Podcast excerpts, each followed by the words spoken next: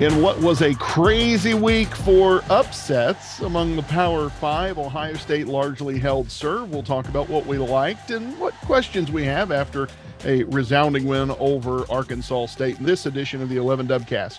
I'm Andy Vance, joined alongside, as always, the, the great Johnny Getter. Johnny, you know, this game to me was one that you expect to be played at noon in September.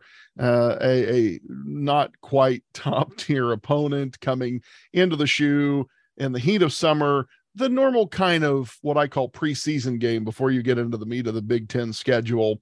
What were your first impressions uh, coming off the big Notre Dame win and then going into your typical noon snoozer uh, against uh, a team like Arkansas State?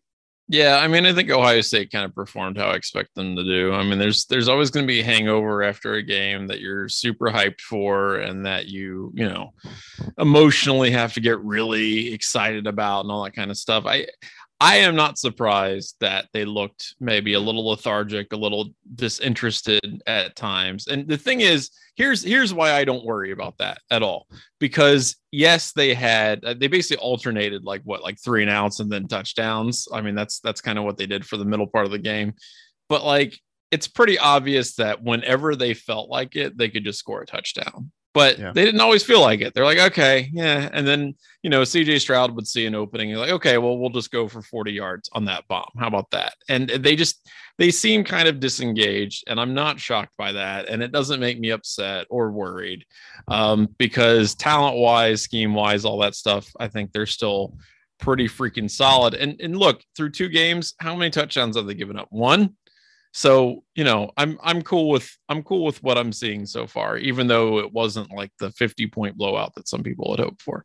Yeah, there's one there's a reason. I don't bet a lot of college football games anyway, but there's a reason I think people who bet college football don't bet 44 point spreads because yeah, even even if you have a decisive victory as Ohio State clearly did, you know, you're you're still up against the expectation of oh you were supposed to beat them by 44 points, which is a, yeah. a huge number. And it's not that Ohio State's never done that. I, I still look at this team and think, you know, this is a team that uh, is is very much a work in progress. It's an extremely good work in progress, but I don't expect this to be the version of the team uh, quality wise that we see roll out against that team up north that we see roll no. out in a college football playoff game. No, and they're still, I mean, they're still out two incredibly important offensive players. Um, they're still like, you know, trying to figure out, I think, exactly what the defense is going to look like. And, you know, they're not showing a whole lot at the beginning of the season. I mean, they even said that after the Notre Dame game. It's not like they like completely emptied the, the kitchen sink on that one. They, they, basically did what they needed to do to win in both games. And in one sense, I think they played it more conservatively, um, you know, to win the game right with with grinded out you know hard nosed football and that's great. In the other case they they knew that they had a clear talent advantage and they just did what they had to do. So i don't i don't like i said i don't take a whole lot of stock in anything that's happened uh, in that past game against arkansas state beyond the fact that they won and they look pretty comfortable doing it and you know it's it's stuff to grow on. So there's improvement to be made. There are things that they can you know improve upon uh, individually, but uh, you know, it's it's just not. Some people might be a little concerned, like, "Oh, I can't believe they didn't put up 60 points." Eh, 45 is still pretty good, and they should have had more because they uh, they really kind of dropped the ball on a uh, they meaning the you know the the the officials dropped the ball on a actual touchdown. They did. They that took off the board. Horrible. I, I mean that to, to, me, and it was funny because you had uh, uh, the the rules analyst on the television broadcast at a loss, you know, for why yeah. they They're like it's touchdown. It's yeah, like, oh, wait, it, well, it was very because even if you go through all of that nonsense about what is a catch and the process of the catch and blah blah blah blah blah, he clearly had control and broke the plane. Right. No, so that's a touchdown. No ifs, ands, or buts. Exactly because you you know you you don't have to get the ball into the end zone write a note to your mama. It's just the nose of the ball breaking the plane and clearly yeah. it did. I, that that was maddening. Now ohio state didn't need those points. I want to go back to something you said a minute ago when you were talking about uh, the team still being missing two very important pieces of its offense. And and and and yet 370 yards passing, uh, 19 of 28 completed, 19 and a half yards per completion, four passing touchdowns. Even without two guys that figure to be a, a major cog in the wheel of the passing game, there there wasn't much you could complain about. I don't know from Ohio State's aerial attack last weekend. Yeah, no, I mean CJ Stroud is CJ Stroud. He's he's incredibly good. And and just you know, the thing is, I think maybe understandably some people are like, okay, well, you know, there's maybe there's a sophomore slump, or maybe, you know, he wasn't as good as advertised, or maybe people would key in on some of the things that he does, and so he won't be as effective or whatever. No, he's just he's the real deal. He's really, really, really freaking good. And some of those passes, I mean, it's it's amazing to me how effortlessly he's able to just just wing it into the tiniest little you know the, the little boxes to hit guys for touchdowns. I mean it, it he is just effortlessly accurate and he has an incredibly strong arm. Um the dude's just a total package when it comes to just to throwing the ball. And i know people want him to run it a little bit more and that's understandable. And maybe honestly that might be sh- thrown into maybe sharper relief as the season goes on when you try to start comparing Ohio State to Michigan inevitably. Um, but I, I just think overall the offense is really, really good. They were humming. I mean, not a whole lot of opportunities for guys like Henderson and, and, and Chop, but like, you know, when they were caught upon, I think they did a really good job. So, you know, overall watching this game, I'm like, this is this is legit. Like I'm still pretty happy with this performance and how it turned out. And they clearly slammed on the brakes in the fourth quarter as well. So um yeah, I, I overall I'm I'm still pretty happy with this win. Yeah, I think that's one that's worth talking about a little more is is the the defense um you know really the question going into the season was not ohio state's offense. Cj stroud as you said is cj stroud. You've mm-hmm. got this this this embarrassment of riches at wide receiver. Brian hartline brings him in coaches him up. Ryan day just puts together these brilliant plays and schemes and game plans and strings together plays that allow guys like route man marv to go straight off, uh, as the kids say these days. Three touchdowns for the second time in three starts. That ain't a bad stat line for a young wide receiver. Uh, so the offense never a question. The defense was the question going into the season. To me, two games in, and quality of the opponent notwithstanding, we'll talk about Notre Dame in a minute. I, I'm feeling, you know, more and more confident each week in what Jim Knowles and his staff have cooking on that side of the ball. I really like what I see out of Michael Hall Jr. and Tommy Eichenberg. Uh, that the point being with the front end of that defense, Arkansas State ran 53 yards rushing. That was it. Yep. 53 yards on 34 attempts. You're not going to be able to run against these guys. No. And and the thing is, and that's been that's been in really in my opinion when people talk about the silver bullets and all that and, and, what the identity of ohio state defense is i honestly think that in the past 20 25 years it's really been their ability to stop the run. And i think about you know, they've played some of these Big Ten teams that have prided themselves on running the ball, like even programs where it's like systemic with Wisconsin, right? Like that's been their whole identity. And if you look at some of these marquee games, you know, especially a team like Wisconsin, but including Penn State and Michigan, where they're running teams, by and large, where Ohio State has like kind of impressed defensively is their ability to completely shut down opposing running backs. And so when you've got a situation like this where it really does look like they are that good, um, and again, they'll have opportunities to show it, you know, for real against against teams that maybe we have a little more confidence in and, and their ability to run the ball. But I don't know. You look. Here's what I would say: you look at the stat line, and it's not a situation where you know Ohio State is getting gashed, but then getting off the field on third downs, things like that. I don't. How many tackles for loss did they have? Against you know Arkansas State. I mean, they had they had they had to have had like almost in double digits. Twelve with the yeah. I mean, 12. that's insane. Twelve that's tackles crazy. for loss and two sacks. And, and again, look, it's Arkansas State. I'm not saying that these are like some world beaters or whatever, but the fact no, no but guys... but I do think you have to acknowledge now, and we're going to talk more about this later in the program with the teams who did lose, and there were a bunch of them. Right. The right. transfer portal has changed the dynamic of what these Sun Belt teams can can put on the field talent wise. Yes, and you can't you can't pretend like you can just roll out there and, and have superior talent and then none of that means anything because I think it does mean something. And and like you said, and we're going to get into it, but it absolutely matters because you can't just routinely do this against every single team. And when I see a guy like Steele Chambers, for example, right, who you know a converted running back guy who I don't think anybody expected to have the kind of defensive impact that he's had is going out there and and just like doing amazing things.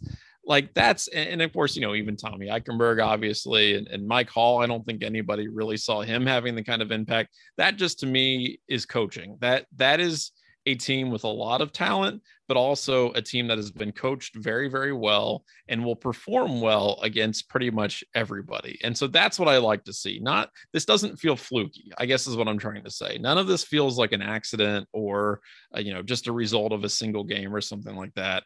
It really does look like they're putting some things together that will be um impactful in late october and throughout november. So that's that's what i'm excited about. And there are definitely some things to you know improve like i said and and and you know make sure that they can clean up a little bit particularly when it comes to penalties for example or even a guy like you know people were expecting great things out of a guy like uh um denzel burke who did not have an amazing game. No, he um, did not. But he did not. But that's the thing. Like that, those are things that can be improved upon and changed, and and that's what you want to look forward to is the evolution of a team. And and that's not to me. This is not a team that's sitting on its laurels, relying on talent alone.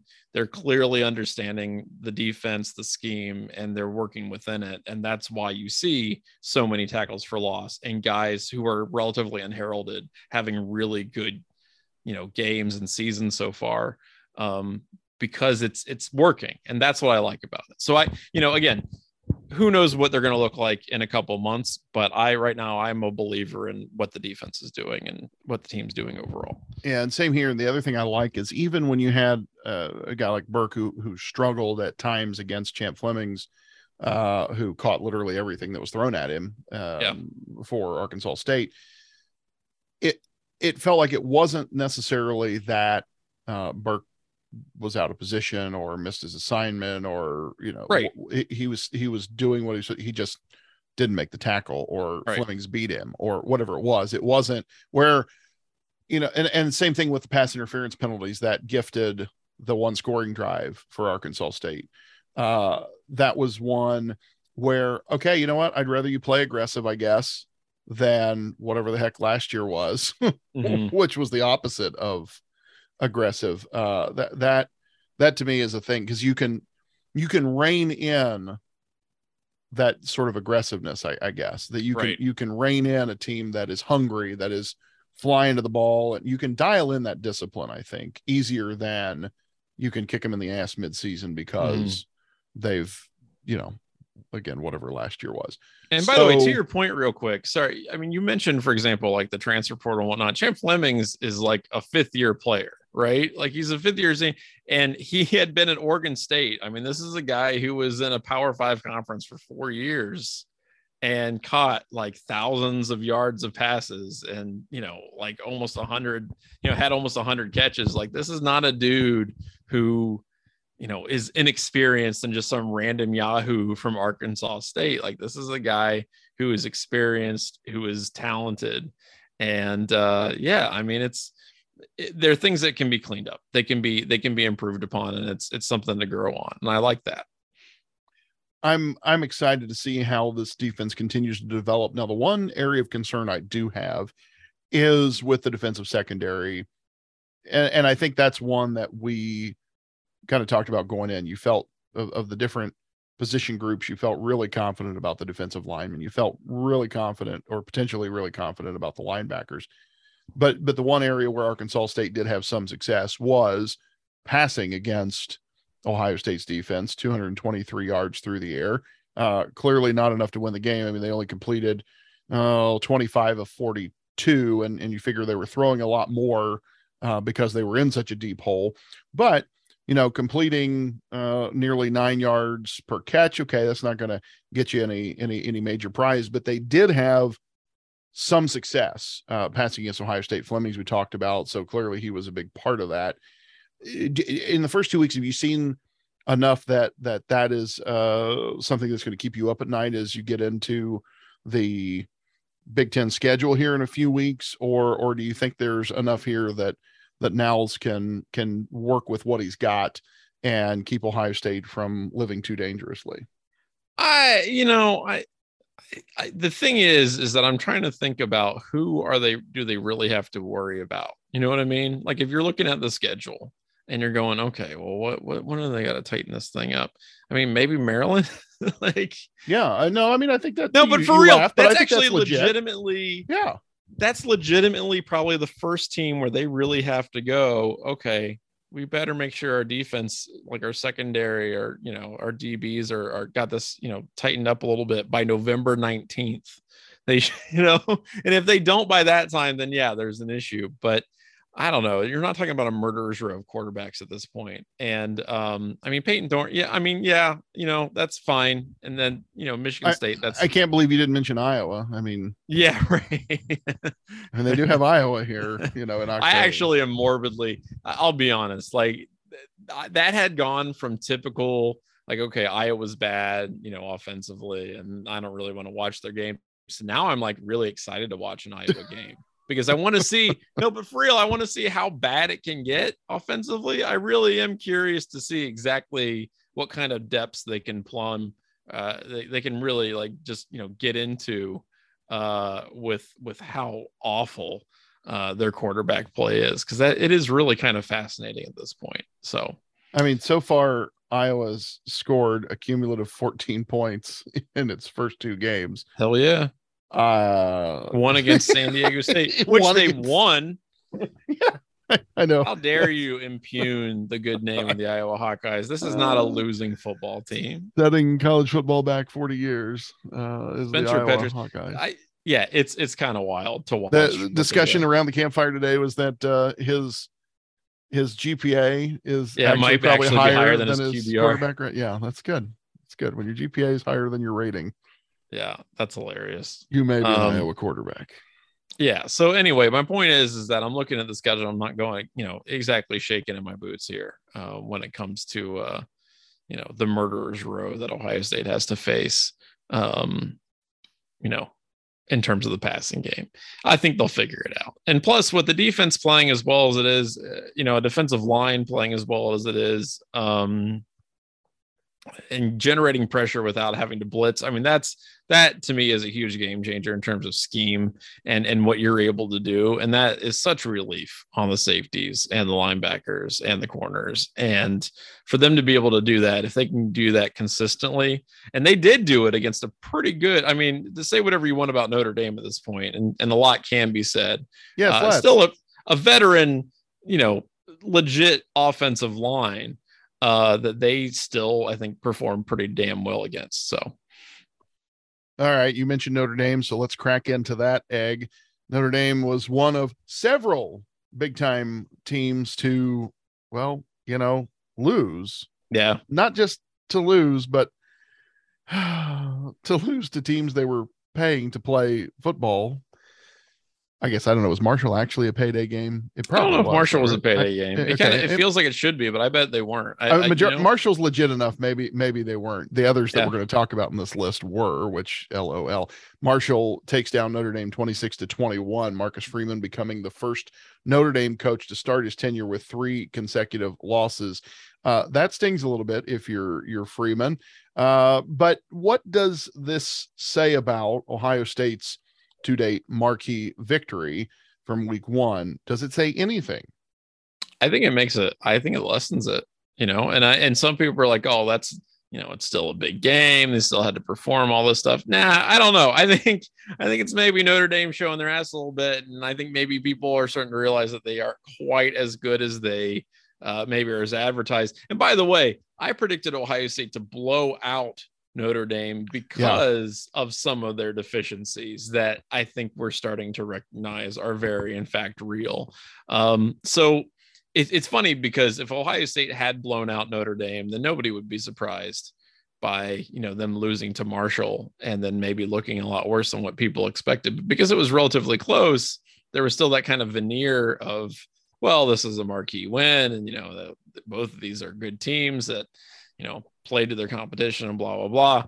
Um, but yeah, man, I, I think it does take the shine off that win a little bit because I don't think they're going to be very good. I, I think for the rest of the season they're going to be they're going to be struggling quite a bit. And now, I mean, with even more injuries coming their way, uh, they're they're in deep doo doo uh, for the rest of the season. Uh, you know, they're not going to have their starting quarterback for what, like the rest of the season, basically. Um, yeah, they're it's tough. They're in a very tough position, and they are not going to help out Ohio State at the end of the season when it comes to strength of schedule and all that kind of stuff. Yeah, it's and you have to be careful as an Ohio State fan because you you'd pump that game up so much, top five opponent, prime time, right? yada yada yada yada, and and you know now it's I think a lot of fans uh, have kind of been enjoying laughing at uh, because of some of the stuff that Notre Dame. Yeah, Notre Dame talked a lot of crap, right? It did. And and Marcus Freeman, uh, you know, how legitimately do you think he was taking a shot or not? But fans certainly interpreted that Freeman over the course of the summer was taking some shots at his alma mater, uh, intentional or not. And so now there's the Schadenfreude factor, right? That you're kind of enjoying, and, and I think Ohio State fans have enjoyed Notre Dame's misfortunes over the years anyway. So, but but here you go. This is your this is your marquee victory, and you know Arkansas State to me played a tougher game in in some ways than they challenged Ohio State. Maybe that's what I want to say. Challenged Ohio State in some ways that Notre Dame did not. Um, so I, that to me was interesting. But this Notre Dame loss to Marshall, say you know hats off to Marshall. That's that's a and it's funny how you look at the same game two different ways. Ohio State's win over Notre Dame now is maybe a less, a little less shiny and bright and wonderful. And Marshall, you're looking saying, "Hey, that's a good win for Marshall. Good job, guys." You know? yeah, right. Isn't that right. funny how per- perception is everything? The sad news for Notre Dame, there, uh, quarterback Tyler Buchner out for the season with a shoulder injury in that game. Another mm-hmm. quarterback who suffered a shoulder injury and is going to miss uh, at least a month is former Ohio State enrollee Quinn Ewers, yep. who started for Texas and, you know, was kind of lighting them up there a little bit. And then, well, things turned uh, unfortunate for the the big orange mullet. I'm actually I'm sad about that. I mean, he was look. I, I know people like, ah, just desserts. How dare you leave Ohio State? But first of all, that's dumb. Second of all, you never want to see anybody get hurt. And and third of all, he was doing really well. Like you you hate, especially against like Alabama. I mean, this was a marquee game. Texas finally possibly having the opportunity to claw their way out of the muck and the mire of mediocrity. And that would have been a hell of a statement win. And you had a guy again who was just throwing lightning bolts out there. And it's just, it sucks. It really, really sucks. I hope that it recovers quickly and he gets back to his form that he had that you know you briefly kind of glimpsed, um, because that you never want to see you know a really good young talent like that get get hurt, especially so early in the season, um, and especially when they had the opportunity to take out the number one team in the country. So I don't know, man. That that made me sad. I was I was really not I, like crying about it, but it sucks. I'll take a marginally different take. Uh, I agree wholeheartedly with the part of your take in which you say you never want to see a player injured. I'm I'm all aboard, all, all on board that. Um, when when I when I curse at the television during a football game, I usually will say things like, you know, uh, steal his girlfriend and take his milk money, not you know break him in half and rip off his head or anything like mm-hmm. that. You know, you you really don't want uh, it's a dangerous injured. enough sport. We don't yes. need more. Yeah, ab- absolutely, absolutely. Oh, I will never celebrate a player uh, being injured. That said, I would have been perfectly thrilled for him to go out and throw 17 straight interceptions. That also would have been funny though. That's the thing. I look my my I, I, my, I, my point being is like I don't have any I don't have any good wishes for this guy. Unlike unlike a Joe Burrow who you could root for legitimately all season long when he was with LSU and not feel bad about it as an Ohio State fan. But why would you? But then why? I mean, I don't understand. Like he made he made a financial decision for himself. He's, I mean, he ended up becoming the starting quarterback in a marquee program, and it still worked out for Ohio State because he still got CJ Stroud. I don't, I don't understand why anybody would hold any animosity toward the dude. I, I think I'm never going to celebrate somebody using my alma mater strictly for money. I don't think he ever had any intention of playing football at Ohio State. That's but my he, personal but didn't opinion. he though? I mean, I don't know. I, I just I I think you know Ohio State was used.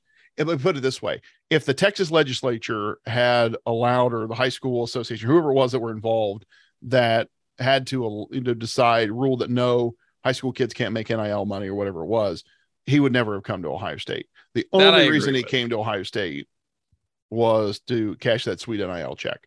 Yeah. I'm not going to begrudge anybody the opportunity to make money, but the fact that you got out of Dodge at the very first opportunity, I I just I, I don't have to have any ill will for him in the sense Sure. of you know that I like you know want his car to you know blow up on the side of the road or anything like or nothing like that. But but yeah, if he'd gone out and throw 16 straight interceptions, I would have laughed all day long. So yeah, I I, mean that I- would have been very funny as, as well. yeah, and and and, And it's, I- and the thing about it is like I don't begrudge you know if he if he'd set the bench for a year or two or something like that, you know, again the Joe Burrow thing is a great example. Like you know that was a smart that was a smart decision. You, he did the right thing for him. That was good, but but there was the dues paying in there in the process. Like this is one of those where like yes, it's always all about the money, but like sometimes it should be a little bit not just about the money. You know, like there's a sweet spot in there. I guess is what I'm saying. Yeah, that's fair. I mean, and the thing is, is that like I'm always my rooting interest aside from Ohio State is almost always aligned to whatever I think is the funniest thing. Yeah, So, like- yeah, right. So, so, so Texas being Alabama would have been very funny. However, him also throwing like 17 interceptions and Texas lo- losing by 50 would have been just as funny. So oh, either of those outcomes I would have been fine with.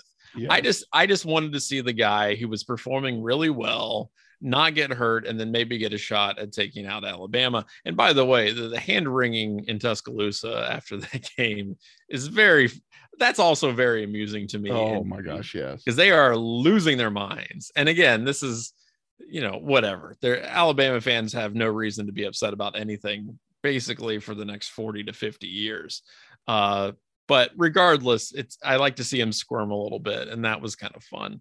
Um, you know, Texas A&M losing. I mean, that's that's another hilarious outcome, especially because just what a you know, there really are fan bases in college football, and I don't like to generally paint with this wide of a brush um when it comes to like college football fandom because I think a lot of it is really kind of the same. Like do I think that Michigan and Ohio State fans are fundamentally like incredibly different? They're a little different. I think how they approach things and the mentality and whatnot. But is it like night and day? Cat? No, not really. Are Alabama and Auburn fans that much different? No, of course not. Tuscaloosa, like those two schools are like 60 miles apart. Like, come on, they're they're Yeah, the same people right.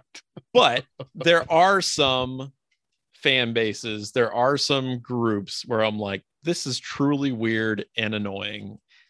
The Aggies are one of those. Tennessee is absolute, excuse me, absolutely one of those. Um, I think people could argue that maybe Ohio State was one of those. Oh, I think that's just kind of a like a, an insane wind tunnel of just like angst and anxiousness that people, you know, wander into occasionally and, and you know wander out of, and they're like, "What the hell is that?" And that's kind of Ohio State. Um, but really, Texas A&M and Tennessee, maybe you know, like Miami when they're like super, like when they have delusions of grandeur or whatever.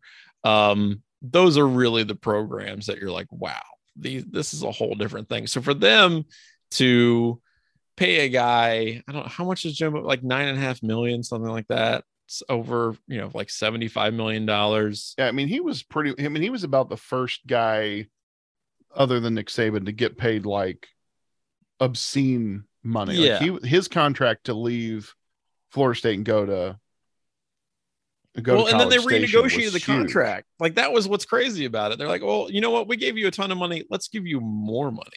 Mhm. And then they go out and they, you know, have middling results and then they go out and lose what that was App State, right? So I mean, taking out another Power 5 team um I don't know. It that was a lot of fun to watch and a lot of these upsets, a lot of these teams going out there and and kicking the teeth in of these uh you know, quote unquote traditional powers is is a lot of fun to watch, especially when it's not Ohio State. And, and you know, and I think the the thing that is interesting about that twofold. One, the portal is an interesting component of this because yeah, I think it's a huge you, you can you can now outsource your your talent development to some extent to bigger programs with more resources. If you're an App State, if you're um, a, a Marshall, if you're any of these other teams that we've been talking about, uh, Arkansas State, even, you know, there there there's now a huge waiver wire out there and you can go and pick up guys that are four and five star caliber or at least high threes that maybe could have been fours who knows they've had a year or two or three or four in some cases uh, experience in a big time program or or at least a you know program at a, at a higher level than yours you don't have to do all of your work on the recruiting trail at the high school level you can do some of your recruiting here off the waiver wire so i, th- I think that's that's something that bears watching. The other part of it too is you you see this situation where going into the season, I think we all said, okay, here's three teams that are a lock for the college football playoff. Like if you had to bet the farm, you would feel pretty confident in saying Alabama, Georgia, and Ohio State are going to be in the college football playoff with a Clemson or, you know, insert the, the fourth one might be an open question. Could it be a Michigan? Could it be a, you know, whomever? So the expansion of the playoff now has made it which really we didn't talk about last week actually. We need yeah like that's a big that's a huge thing right now. It's a huge thing because the expansion of the playoff could change some of these dynamics in terms of who who really does have a shot and could a uh, a team like a, a, Marshall that comes in and beats a Notre Dame, and if they string together a schedule and win their conference whatever, could they be somebody that gets in a playoff in the future, and so on and so forth? We could have been talking about you know Cincinnati last year. Obviously, was was was when the the story works out at least up until the point that the actual playoff happens. So that that's really kind of interesting. But then there's all of these all of these dollars that are now being spread around the sport. And, they, and, there's always been a lot of dollars in the sport, but from the obscene coaching salaries, because everybody is suddenly going to be a $10 million man. Mm-hmm. You've you've got the NIL money out there that's at play. I, I think we're in a really interesting time. We've kind of gone from where it was Alabama and everybody else for 20 years to now, like I I could see there being some real disruption here over the next five ten years yeah. Now maybe it will end up being still Ohio State, Alabama, and Georgia from now until doomsday, with you know some other players that pop up from time to time. That would that would tend to be the safe bet. But when you see these upsets, all these upsets in week two, you say, you know what? There's still some really interesting dynamics at play in this sport. It's not just play the game on paper because the favorites always win. Right. And that's why I, you know, the I I wanted expansion for the playoff for a while for exactly that reason. And I think that uh it's going to provide a lot of opportunities for people to maybe revisit some of these games towards the end of the season and go, okay, well, so we were super stoked about that upset that happened in maybe week 3 or 4. That team is still undefeated. Maybe they should get a spot in the expanded playoff. And I like that's the kind of thing that I want. People like, oh, well, maybe these games will be blowouts. Who cares? They're already blowouts. like, they've been blowouts.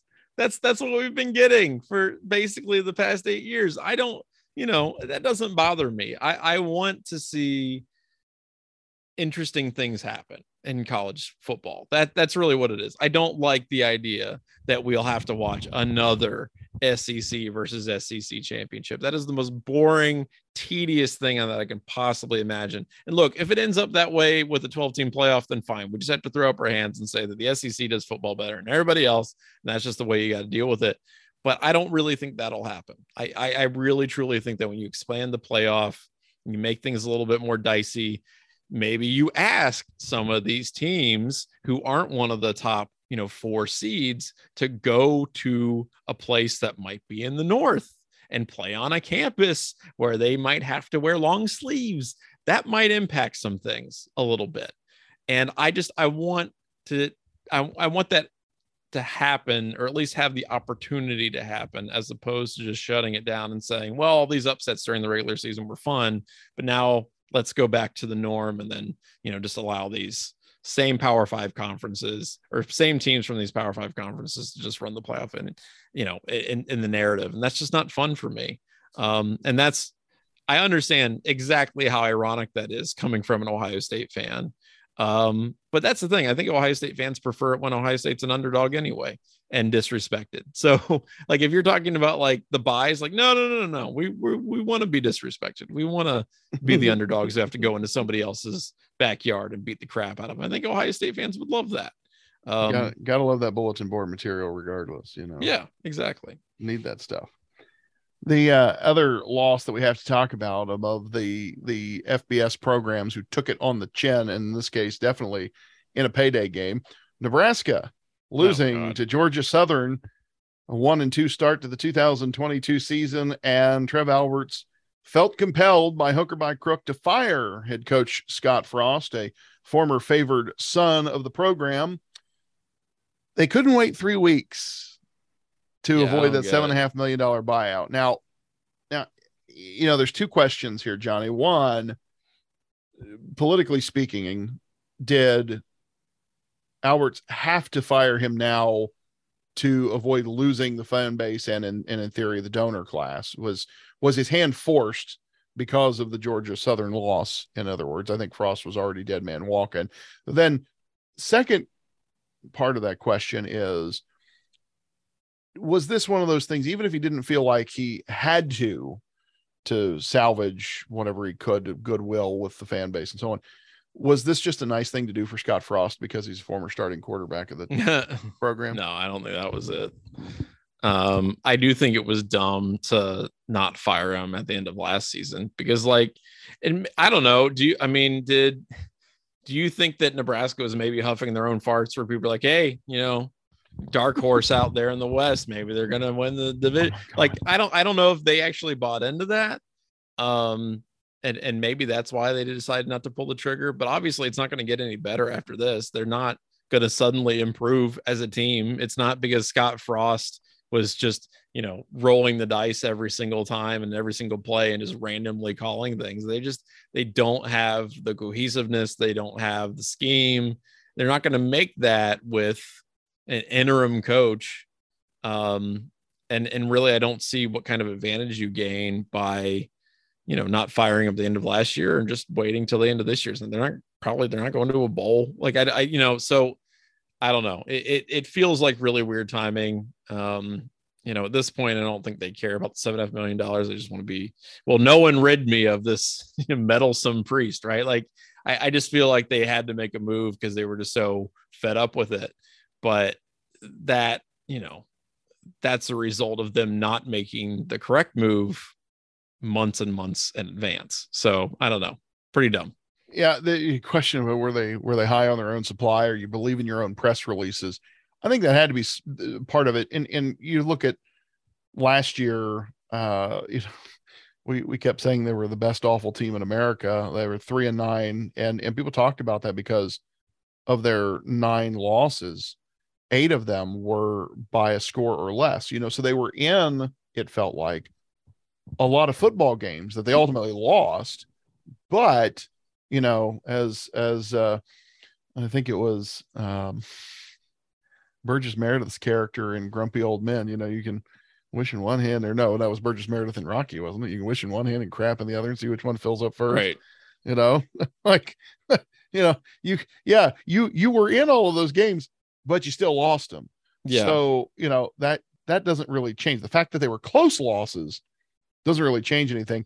The Actually, it makes it worse because of how bad the like it look, if Nebraska and Scott Frost truly were just unlucky at a certain point, right? Those close losses would revert to the mean. You wouldn't continue wins. to you wouldn't continue to lose them all the time. But when you get to be like what, like five and 22, maybe that's a hint that you're just bad at coaching. well, and look, and, and here's, and here's the, the, the sign that what you just said is true is when uh, mid August, there's a report from local media out that Frost is bragging about the fact that the offensive line's throwing up 15 to 20 times a practice. Ooh, what, yeah, I, yeah, that and again, I was just joking. Haha, that's real funny. Like, wait, you wait, what? Like that was madness to me. Uh, Right. I mean, I wouldn't want to think that your players had thrown up 15 to 20 times all camp long, let alone 15 to 20 day times per practice. Yeah, that's like insane. that's that's madness. And On look, the one hand, I've look- I've worked out so much. I've I've been in teams where I like you know pushed so hard that I threw up. yes, It wasn't an ideal situation, and it certainly wasn't happening like every single time I went out there. And and it wasn't good for your development. no, no, it wasn't. No, it was because, I had boneheaded coaches who thought it was great to practice in 100 degree weather and Yes. then like use water as a reward. And that was Yep. stupid. That was Right. really stupid. And if you have D1 coaches at high level college football who are like having that same mentality, then you're dumb and you're a bad coach. And that's how that, you know. So it to me, like the fact that he thought that was a flex and then it's like, I'm just joking, guys, just joking. Like, okay, then why were you even joking about it? It just makes you look stupid. Like, sorry, I was I was only pretending to be dumb. Don't worry. Like that's that's terrible. That makes you look worse.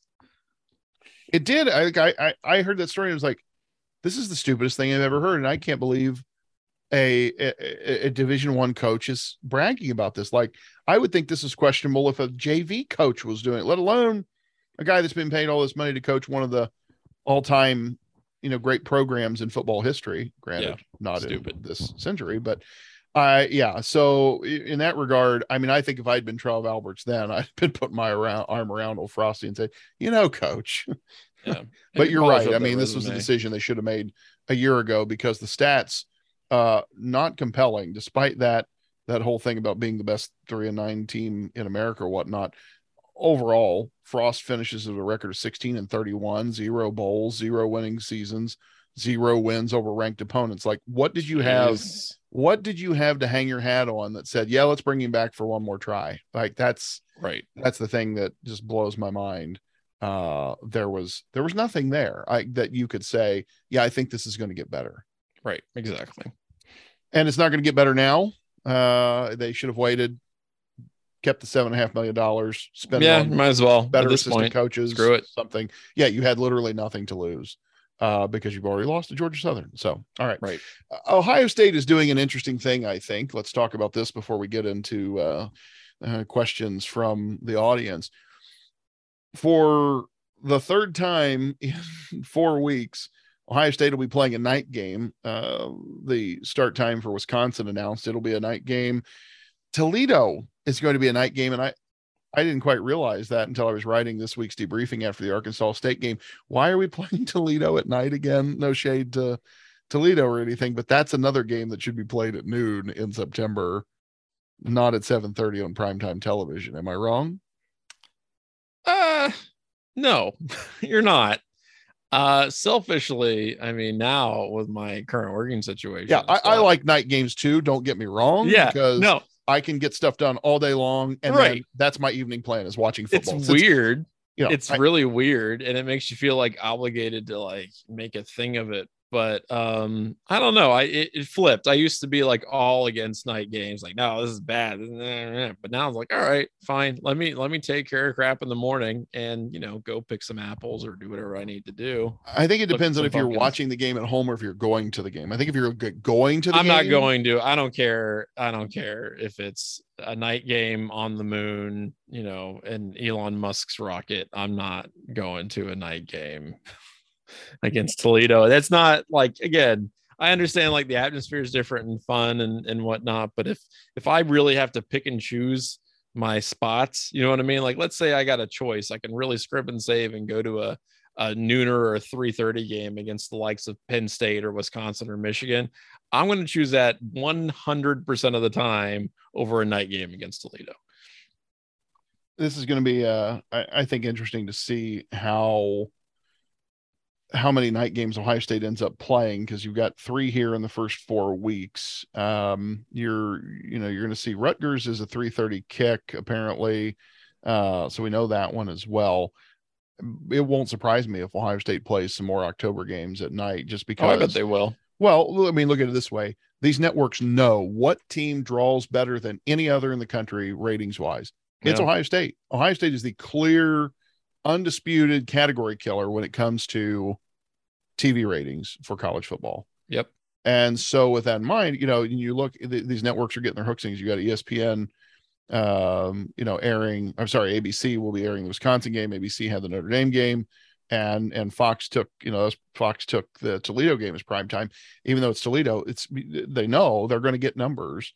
So that that's kind of interesting. I just, the Toledo game being at night is is is just very odd, It is. very odd It's goofy. Uh, but hey, you know, hopefully CJ Stroud has some Heisman worthy moment there, I guess, and the defense shuts him out, and everybody walks away saying, "Man, that Ohio State uh, team is is really good." Before we go to ask us anything, new feature of the program, uh, I mentioned it last week. A little birdie told me uh, if you are not already following us on the Twitter, you should do so. You can do so at twitter.com slash 11 dubcast 11 e-l-e-v-n dubcast uh, follow us on Twitter there and engage with us throughout the week. That would be super swell. Bryant uh, posed this enigma, and we talked about it a little bit earlier. Is Notre Dame a bad team, and and how worried should we be about that? Uh, Brian, I think we covered that uh, pretty well earlier in the program, but but I would say I wanted to bring this up because I wanted to say Bryant also gets gold stars for having some absolutely phenomenal looking ribs that he played that he smoked um, while waiting for the game. That's the other great thing Saturday. about the about the later games is that you can really like you can bump up that buffet, that game buffet, right? While you're watching, you got some time to order a pizza. I don't know. That's, I mean, I like Bryant that. was dedicated because he was up. Uh, he had ribs on the smoker at seven fifty five. good for him. Um, and and he, I asked him afterward for a full review. He said eight out of ten, um, and that included a four from the Russian judge, which I I, I got a kick out of. Uh, so you know, thanks to Bryant for for a picture of some phenomenal ribs, and kudos to you, my friend. So we covered your your your question, but more importantly, I want to give you a little shout out. Uh, and so, friends, again, follow us on Twitter at eleven Dubcast. All right, Johnny, I think it's time to go to the mailbag. What do you say? Yeah, let's do Ask Us Anything. And reminder, you can ask us anything by sending us questions to dubcast at 11warriors.com. And, you know, we like answering literally anything. That's why it's called Ask Us Anything. So we gotta we gotta get into it. And by the way, excellent example of what I'm talking about. This is from Joshua F, who says, uh, besides uh, a wait, okay, let me make sure I get this right. Besides as a single piece of toast, what is the best culinary used for a single piece of bread? Oh, and the specific thing there being a single piece of bread, Yeah, you only get one piece of bread. uh, half a grilled cheese sandwich. Do you ever do the foldy over? That's Yeah. what we call it in the in the Ginter household. I wouldn't have you- called it that, but yeah, I mean, like we, yeah, totally. I mean, like not regularly now, but for sure in over the years, you know, you you've got one piece of bread and you put something on it and fold it Yeah. over and go. I gotta say though, you know what? And this is something. This is a, a big vice of mine. Uh, anytime we have something with like spaghetti sauce, which is often because I enjoy my pastas, uh, they're you know they got that leftover spaghetti sauce in the bottom of your plate. What are you gonna Yeah. do with it? Mhm. Well, you could lick it off like a crazy person, which I've done. Yeah. Or if you're in the you know mixed company, you go ahead, you slather some butter on that piece of bread and you Yeah. mop it up. You mop it up like an American, you eat it, and it's delicious. And that combo is is very, very good. So that's what I said. That that is probably for me. I, I'm a I'm all about that. And here's the other thing that I do, and I think we've maybe discussed this on the Dubcast, but making a peanut butter, little peanut butter foldy over, stick that in your bowl of chili. Mm, oh yeah, yeah. We Perfect. grandma grandma always served peanut butter sandwiches with with chili. Um, I haven't done that in a long time. I need to. It is actually. You know, I wouldn't. I you wouldn't think so, but I mean, you. I I like uh, grilled cheese and, and tomato soup together, and, and peanut butter sandwiches with with chili works. Yeah. Absolutely works. The other thing I would say, and this is hats off to the stunning Mrs. Vance. What she will do with with uh, bread is she will make this uh, cinnamon sugar toast, this cinnamon sugar bread. I mean, it's not we don't do it in the toaster, but she'll put you know butter bread and put cinnamon sugar all over it and put it in the oven and and kind of toast it up. That's uh, sounds good to me. yeah, that's pretty legit. I like it. Uh, all right. This is from a good friend, Alvin. We've talked about this a little bit, but he wants to know if you were a star athlete at Ohio State, what would be your preferred NIL deal? Oh. Um, you know, for me, I it's got to be something just stupid and ridiculous, and and probably like I don't, you know, if I'm a star athlete at Ohio State, I got to believe my money's coming from multiple revenue streams, right? So I would definitely want to include something that I feel very personally like strongly about that maybe they'll throw me a couple hundred bucks, but it's not really about the money. It's about making a point. So, like, I really like Ticonderoga pencils. I think they're great. I think they're the best brand of pencil out there. I love this. So, I would want to get on a primetime spot. You know, maybe maybe Ohio State's playing Michigan and everybody's, you know, tens of millions of eyeballs are on Ohio State football. And then all of a sudden, like halfway between the, you know, the the third and fourth quarter, there's a 30 second spot for Johnny Ginter for Ticonderoga pencils. Like that, it would be something that I care very strongly about that no one else can fathom or understand why I'm getting paid to endorse, but it's because it's something that matters to me. And so, like, yeah, something like Ticonderoga pencils would be right up my alley. Yeah, and by I, the way, if any if any uh, executives at Ticonderoga are listening to this, uh, your your Black Murado pencil is really fantastic, and you should sponsor the Dubcast that's fantastic. You know, and and unfortunately, uh, I think categories are prohibited for some of the super fun ones. Like I was going to say, find me a bourbon sponsor. Uh, you know, find me. Let's see, can I can I get uh, can I get the local casino or uh, yeah, there you go. Uh, that's not going to happen. So so I'm going to go with uh, you know the obvious one is a is a good car deal. Uh, good car deals are are great. You know that that's wonderful. But I'm I'm gonna I'm gonna say I would really like uh, certified Angus beef, an Ohio uh, company, uh, because I would I would envision myself, you know, as an offensive lineman, and where's the beef, you know, right up front, and so give me. Uh, give me certified Angus beef as my NIL deal, or right. or or I would uh, I would also say let's uh oh, Jeff Ruby, uh, my man downtown with the finest steakhouse in Columbus. Give me a okay. give me an NIL deal with Jeff Ruby. Like that's yeah, I'm I, am i am all about the beef. I can see that. Um, all right. So the next one here, this is from Eric. For the upcoming return of the college football video game in 2023, EA Sports asked you to create Ohio State's all-time team, a fantasy team of the best players at each position in Ohio State history. Who's your starting quarterback and running back? Great question. Yeah, running back for me. Um, I mean, honestly, the very first thing that popped into my head is it'll always be Archie Griffin. and yeah, I know, but I know but people are going to laugh about that. I I know, I know, because it's uh, but um, Five foot two, 120 pounds. I know, I know, I know. The real answer to that question, the real answer to that question is Zeke Elliott. Yeah. And I struggle with that because I'd like to say Eddie George, just because watching Eddie George run was a thing of beauty. But my God, how many times did Eddie did Ezekiel Elliott just run the hell over teams? I I mean that and again, you know, here though I'm as I spitball about it, well, I don't want to. I don't. It's hard. I mean, running back is really, really hard. I mean, Maurice because... Clarett is it, it, like is you know, do you go with the obvious talent of Maurice Clarett versus you know the the proven production? Like, God, if if well, what Maurice about J.K. Been... Dobbins? I mean, the well, only guy to run for two thousand yards in Ohio State. Yeah, history, see, like... yeah, and he was, and he's the fourth guy, you know, fourth or or more guy that I would have thought of. So so you have some really great options at at running back, you know, to me, quarterback's a much clearer cut question. Is it though? I mean, I yeah, feel like I, I think it's just. I, mean, I think it's Justin Fields, and I don't think I have to really. Yeah, I mean, in terms of talent, I, I, think it. that's a valid. I think that's an absolutely valid choice. I would agree with that. I, and and you know, you, p- part of the problem is because Archie Griffin literally was the first name that popped into my head when I'm going to do my you know all time fantasy team, and then you start talking about the way not just the way the game of football has evolved, but the way that the athletes have evolved strength training, conditioning, et cetera, et cetera, et cetera, all those things. Sure. And you start talking about, you know, Archie is not a huge gentleman. Um, you know, and does that matter in this modern game of football? So you start thinking about all of those things. Does it make sense to pluck a guy from the 60s, 70s, 80s, even versus the cats who've been playing this game in the last 20 years?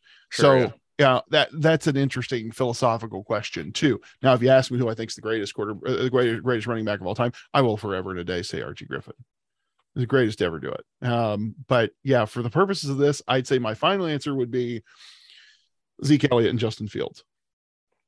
Where are you going? I mean, that's yeah, and and I, you know, and and I would probably, if I'm using my my brain, I think I would go with both of those as the answer. Um, but you question Field, so you were going to go with somebody else on quarterback, though. The thing is, because I was thinking about like you, you know, you look at these EA games and they're like, okay, you have these all-time teams, right? And so Yes. they like to really do throwbacks and guys who they think would be just as successful. And I remember, you know, in the 90s, I'm thinking about like Joe Germaine. Like, would Joe Germaine be as successful or just as successful as like a guy like Justin Fields? I don't know. Maybe. I mean, if if you put him in the same kind of system or with the same kind of training, I mean, I he struck me as a guy who was kind of a modern quarterback. Mhm. Um, you know, maybe a little bit ahead of his time, not Yeah. super far ahead of his time. no, no, no. But I mean, I think that's fair. But you see what I'm saying? Like, and that's what I think about because I'm like, okay, well, some of these dudes, I don't think Archie Griffin would would probably translate one to one, you know, even given the the kind of training and, and scheme that they have these days. But I think there are some guys who would. I think a guy like Keith Byars would probably have, have translated very well to the modern game had he had the same kind of you know training and coaching and things like that. Um, so that's hard for me because I do think there are some guys who just had like generational talent that kind of translates very well across eras. Um, but yeah, I mean, I Justin Fields really is the culmination of a lot of that because he just just so overwhelmingly talented and didn't have you know a flawless resume. He had bad games from time to time, so that's that's what kind of makes it interesting to me because you know even a guy like Maurice Clarett, who, who had an unbelievable season, was injured and was stopped in a few games and didn't look great all the time. I mean, Ezekiel Elliott had tons of talent, all the talent in the world, and still wasn't like 100% consistent. So none of these guys are like, there isn't a situation where, um, I don't know, they just, they're, they're these bright, shining examples on a hill where you're like, okay, this person's got an unimpeachable resume. And because there's so many of their peers that are so good, I think that's, that's a really good question. It makes it hard. Um, but if I, guess in terms of like raw talent, I mean, you got to go with Zeke and, and Justin Fields. I just think there's a lot of really, there's a lot of good options out there. And and I got to say, like, dude like J.K. Dobbins, who I really think will never get the kind of credit he deserves as a as a all timer, you know, Ohio State running back. Um, I, I think is a great example of that because he he really was fantastic and, and had to carry the offense for an entire season, basically. Um, so I don't know. I, I that's what I'm talking about. I, I think it's important uh, that you kind of look at some of those guys that might be overlooked occasionally. Um, but that's a great question. Thank you for sending that in, Eric. Uh, this is from Matt from Charlotte. He says, uh, I couldn't help but notice my pronunciation, Johnny's pronunciation of North Carolina University that recently barely lost University of North Carolina, Appalachian. And I, okay, which is how I've always said it. Uh, and that that's him saying that, not me. But upon my relocation to North Carolina, I discovered that they pronounce it Appalachian. The Yep. horror, as of this week, I don't know if I've heard Andy pronounce it and possibly settle the matter 3 0. 3 0. Don't let us down, Andy. I'm going to actually preempt this real quick. I know I said that incorrectly. It is Appalachian. Yeah. Um, and I I said it incorrectly, and I remember thinking immediately after the dubcast, like, can I ask Andy to re-record? Because it, it no, that's that that kind of thing really pisses me off. Like I'm like, oh, I I know that's not how you say it.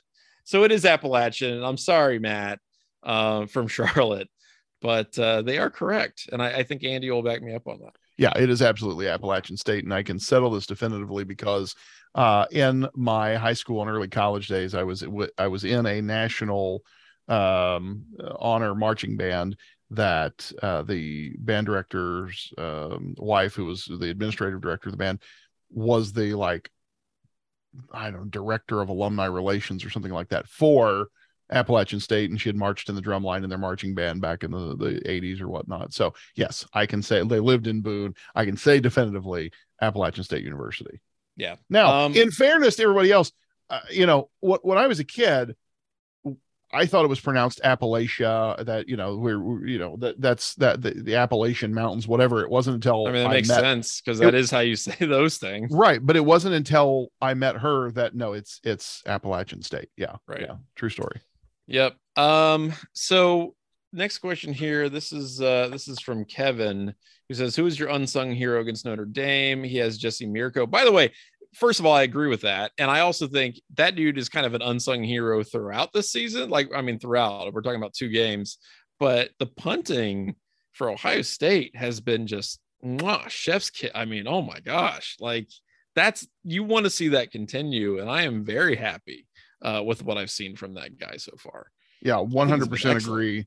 Uh, I I've kind of been surprised. I think in a little in a little sense that more people haven't been talking about how good Mirco's been and just the punt unit in general. I, I now, now that said, you know, the punt return unit had a, um, had a pretty, had a pretty big boneheaded move there. Uh, a couple of them actually. Yeah, that, that stupid. Yeah. That punt return for a touchdown that got nullified twice.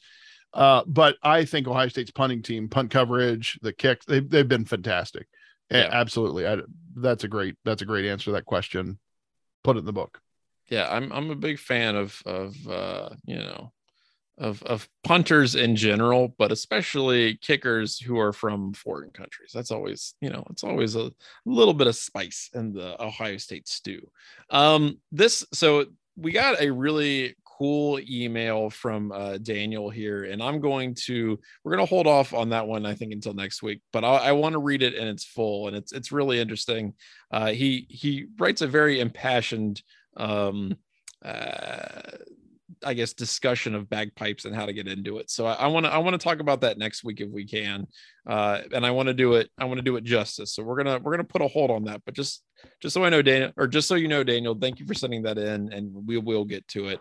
Last one here. Uh, this from David who says, "I love that Andy Vance has taken over the debriefing because it has a nice tie into the Dubcast each week, and I always read articles in the author's voice." Um, that's that's that's pretty cool. I like that he's making that connection. Is that something you guys do when you know who the author is? And is there any way you can get Chase Brown on the podcast because I read his Scully's every day and I need to hear that voice that embodies those takes? For a long time, I still read them in DJ's voice, which is really funny, by the way, because DJ has, in my opinion, a very hilarious voice. Um, so that's good that you're able to do that. We did have Chase Brown on the Dubcast um, and you can go back and, and listen to that. That was, uh, I believe, episode 377 when he was yes. uh, on to talk with us about the season preview. So I, I recommend you go back and, and check that out. I think that's that's something you should do to maybe you know put some words to a voice. David, uh, do you do that? Do you do that, Andy? Do you uh, like to try to hear the author's voice and kind of connect the two? You know, I, when that's a really good that's a good question, and I, I would say my gut reaction is saying is to say no. Uh, I don't. I I think it probably happens subconsciously if I if I know for sure. Uh, but I would say just reading. Mm, no, I, I I don't think I do.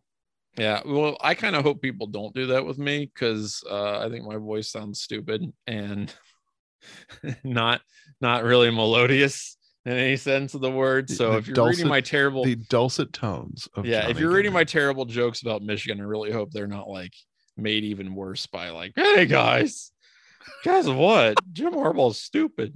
Um, but yeah, sometimes I do do that actually because, well, because like I when uh when uh, Spencer Hall was doing all the everyday should be Saturday stuff, and I would listen to the podcast and, and I would kind of make that connection um, you know, because I would read a lot of his stuff. And so I, I get that. What I think's funny is when guys who you read for a long time and you don't know what their voice sounds like, or maybe you just know of a person for a long time, then you don't know what their voice sounds like. And then you do hear their voice and it's completely incongruent with what you thought it was.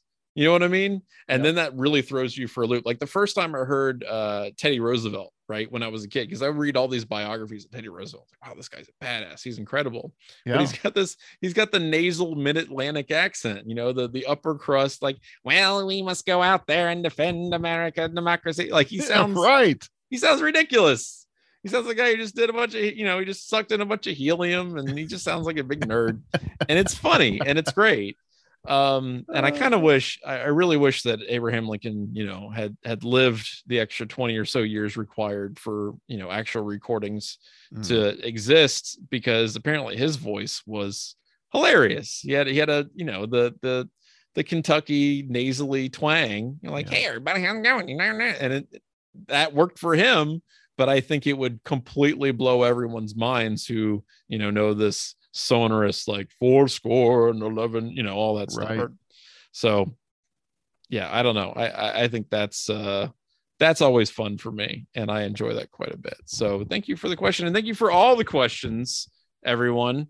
Uh, continue sending those in, and we'll continue answering them. And a good reminder that the uh, Dubcast is brought to you by the Dry Goods Store at 11warriors.com. Hats, t shirts, stickers, all kinds of fun things for the discerning fan of the local sports team. You got to check out some of the new t shirts. I just love them. There's so many really cool shirts uh, in in these more recent batches of designs. So check those out at drygoods.11warriors.com.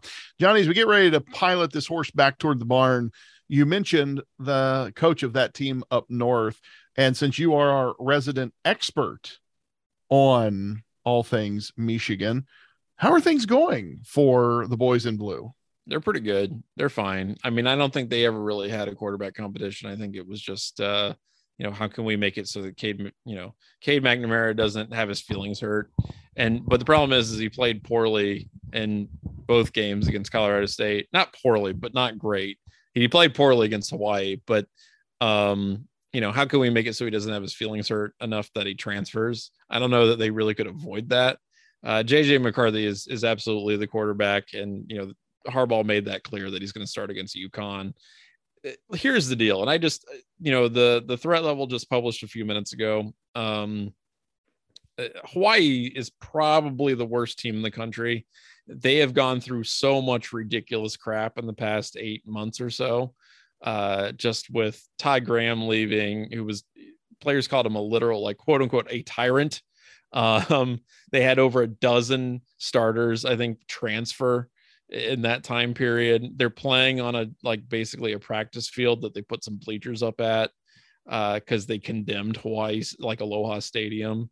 Uh, this is it's a plus they had to they had to fly 10 and a half hours to Ann Arbor, right, to get their asses kicked. So mm-hmm. this is it's not a huge resounding victory for Michigan here. Um, but it, more importantly, it really doesn't tell you anything about JJ McCarthy. Now he he deserved to win the quarterback competition because he played better than Cade McNamara, but like as a team, I think they're probably feeling pretty good about themselves. I still think they're probably a pretty good team, but honestly, the the available data right now is unbelievably thin uh, because they've played some really, really, really bad competition.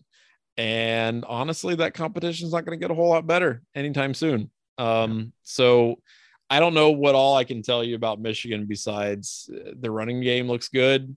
Uh, their quarterback, you know, look, McCarthy is a guy who can really do like a lot of different things. The guy is really fast, uh, can definitely pick up tons of uh, chunks of yards with his legs as well as his arm.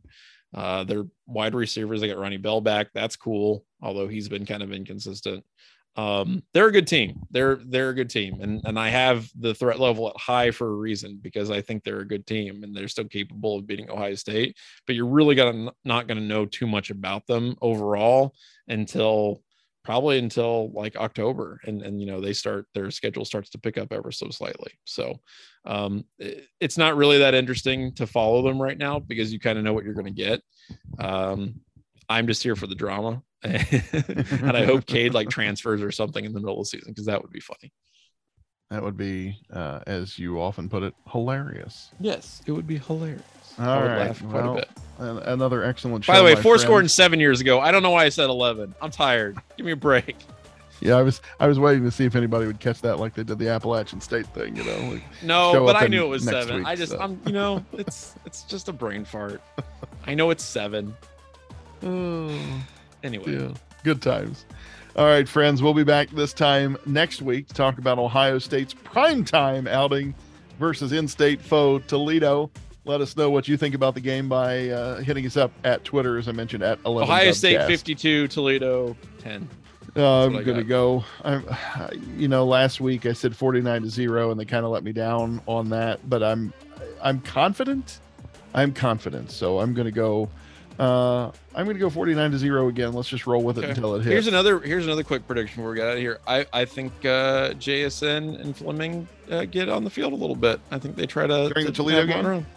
I don't think the entire game. I don't think the entire. No, game. I said, but during, but in the Toledo game, see, I've got them. I've got them waiting till Wisconsin. But you think? No, no, I think they week? will. No, I think they'll get them some reps. I think they'll get them at least you know two or three series uh, to get them some game time reps and uh, you know back up to speed.